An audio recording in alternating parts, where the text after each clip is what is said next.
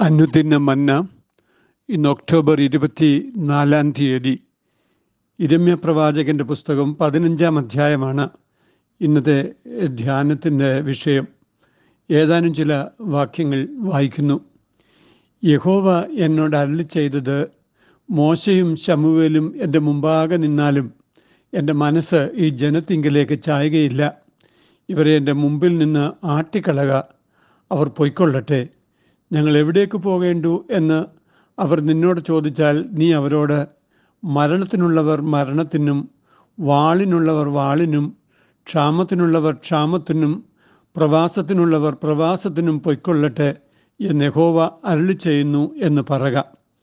കൊന്നുകളവാൻ വാളും പറിച്ചു കയറുവാൻ നായ്ക്കളും തിന്നുമുടിപ്പാൻ ആകാശത്തിലെ പക്ഷികളും കാട്ടിലെ മൃഗങ്ങളും ഇങ്ങനെ നാല് വകയെ ഞാൻ അവരുടെ നേരെ നിയമിക്കും എന്ന് യഹോവയുടെ അരുളപ്പാട്. ഞാൻ നിന്നെ നന്മയ്ക്കായി രക്ഷിക്കും. നിശ്ചയം അനർത്ഥകാലത്തും കഷ്ടകാലത്തും ഞാൻ ശത്രുവിനെ കൊണ്ട് നിന്നോട് യാചിപ്പിക്കും നിശ്ചയം. യഹോവെ നീ അറിയുന്നു എന്നെ ഓർത്ത് സന്ദർശിക്കണമേ. എന്നെ ഉപദ്രവിക്കുന്നവരോട് പ്രതികാരം ചെയ്യണമേ. നിന്റെ ദീർഘക്ഷമയിൽ എന്നെ എടുത്തു കളയരുതേ നിന്റെ നിമിത്തം ഞാൻ നിന്നെ സഹിക്കുന്നു എന്ന് ഓർക്കണമേ. ഞാൻ നിന്റെ വചനങ്ങളെ കണ്ടെത്തി ഭക്ഷിച്ചിരിക്കുന്നു. നിന്റെ വചനങ്ങൾ എനിക്ക് സന്തോഷവും എന്റെ ഹൃദയത്തിന് ആനന്ദവുമായി. സൈന്യങ്ങളുടെ ദൈവമായ ഹോവേ നിന്റെ നാമം എനിക്ക് വിളിക്കപ്പെട്ടിരിക്കുന്നുവല്ലോ. നീ അവരുടെ പക്ഷം തിരികെയില്ല. ഞാൻ നിന്നെ ഈ ജനത്തിന് ഉറപ്പുള്ള താമ്ര ഭിത്തിയാക്കി വെക്കും.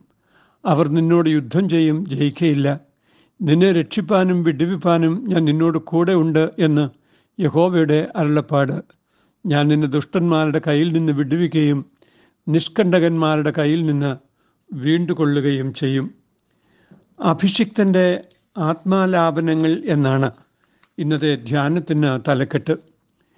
ജനങ്ങളുടെ പിന്മാറ്റങ്ങളും വ്യാജപ്രവാചകന്മാരുടെ സ്വാർത്ഥപ്രേരിതമായ പ്രവചനങ്ങളും ഇരമ്യാവിന് സൃഷ്ടിച്ച പ്രതിസന്ധികൾ വളരെ വലിയതായിരുന്നു. ജനത്തിനു വേണ്ടി പ്രവാചകൻ പ്രാർത്ഥിക്കേണ്ട ആവശ്യമില്ല എന്നും പ്രാർത്ഥിച്ചാൽ യഹോവ ഉത്തരമരുളുകയില്ല എന്നും യഹോവ പറഞ്ഞപ്പോൾ വീണ്ടും ജനങ്ങളിൽ ഒരുവനായി നിന്നുകൊണ്ട് ഇരമ്യാവ് പ്രാർത്ഥിക്കുകയും യഹോവ ഒരുവൻ മാത്രമാണ്. ആരാധനയ്ക്ക് അർഹനും യോഗ്യനുമെന്ന് യഹോവയുടെ നിയമപ്രകാരം ജനത്തോട് കരുണ ചെയ്യണമെന്നും അദ്ദേഹം പ്രാർത്ഥിക്കുന്നതാണ് കഴിഞ്ഞ അധ്യായത്തിൽ നാം വായിച്ചത്. അതിന് യഹോവ നൽകുന്ന പ്രതികരണവും ഇരമ്യാവിന്റെ ആത്മാലാപനവുമാണ് പതിനഞ്ചാം അധ്യായത്തിൽ നാം കാണുന്നത്.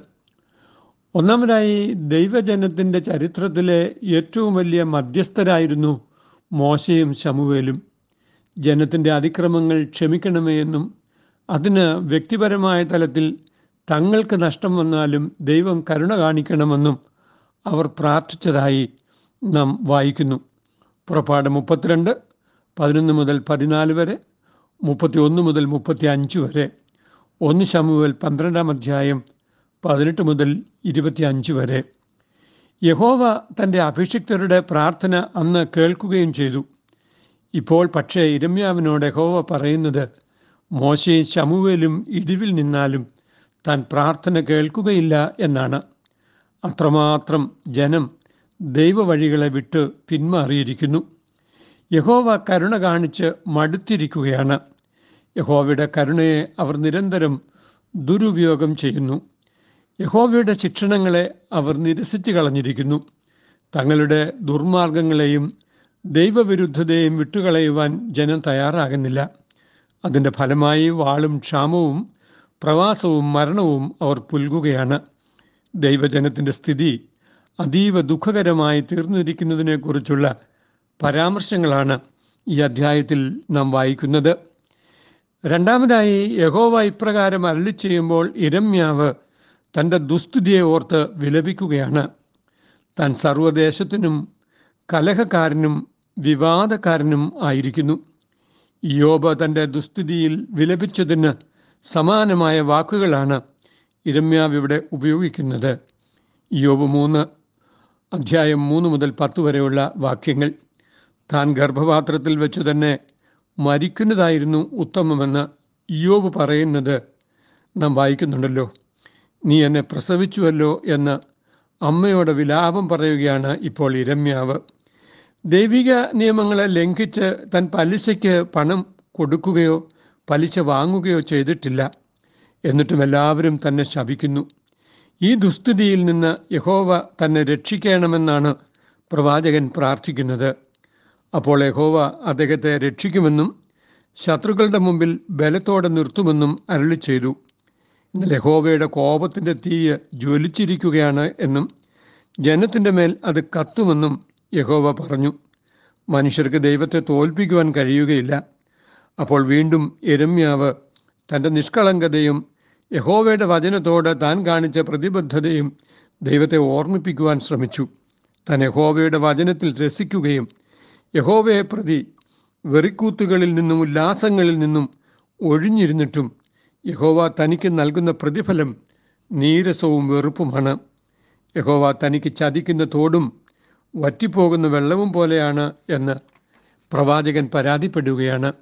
ദൈവത്തിന്റെ വിശ്വസ്തതയെ ചോദ്യം ചെയ്യുന്ന വാക്കുകളാണ് ഇരമ്യാവ് പ്രസ്താവിക്കുന്നത് ജീവിത പ്രതിസന്ധികൾ വന്നു ചേരുമ്പോൾ ദൈവസ്നേഹത്തെയും ദൈവിക വിശ്വസ്തതയെയും ചോദ്യം ചെയ്യുന്ന പ്രവണത മനുഷ്യരിൽ വിശ്വാസികളിൽ പോലും ഉണ്ടായി വരാം എന്ന് ഇരമ്യാവ് നമ്മെ ഓർമ്മിപ്പിക്കുന്നു. മൂന്നാമതായി ഇരമ്യാവിന്റെ ഇത്തരത്തിലുള്ള പ്രതികരണത്തിന് യഹോവ നൽകുന്ന മറുപടിയാണ് അധ്യായത്തിന്റെ അവസാന ഭാഗത്ത് നാം വായിക്കുന്നത്. ഇരമ്യാവ് യഹോവയോടുള്ള വിശ്വാസത്തിലേക്കും വിശ്വസ്തതയിലേക്കും മടങ്ങി വരണം.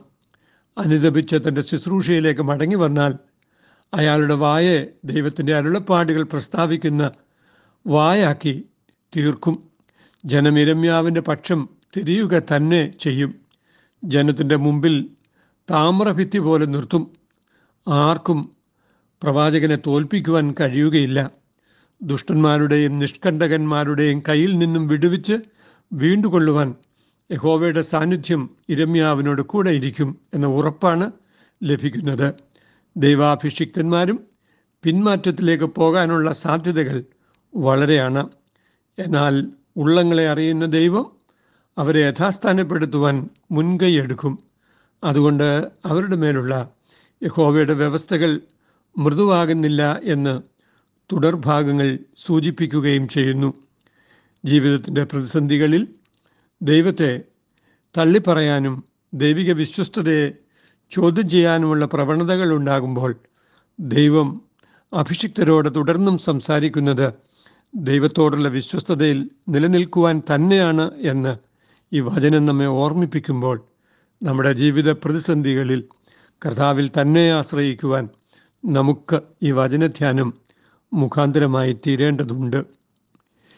എൻ ദൈവമേ നിന്നിഷ്ടം ചെയ്യുവാൻ വന്നിടുന്നേ ഞാൻ. ഇന്നു മോദമായി എന്റെ ഇഷ്ടം ഒന്നും വേണ്ട പ്രിയനേ. അങ്ങേ ഇഷ്ടം എന്നിൽ പൂർണമാക്കണേ.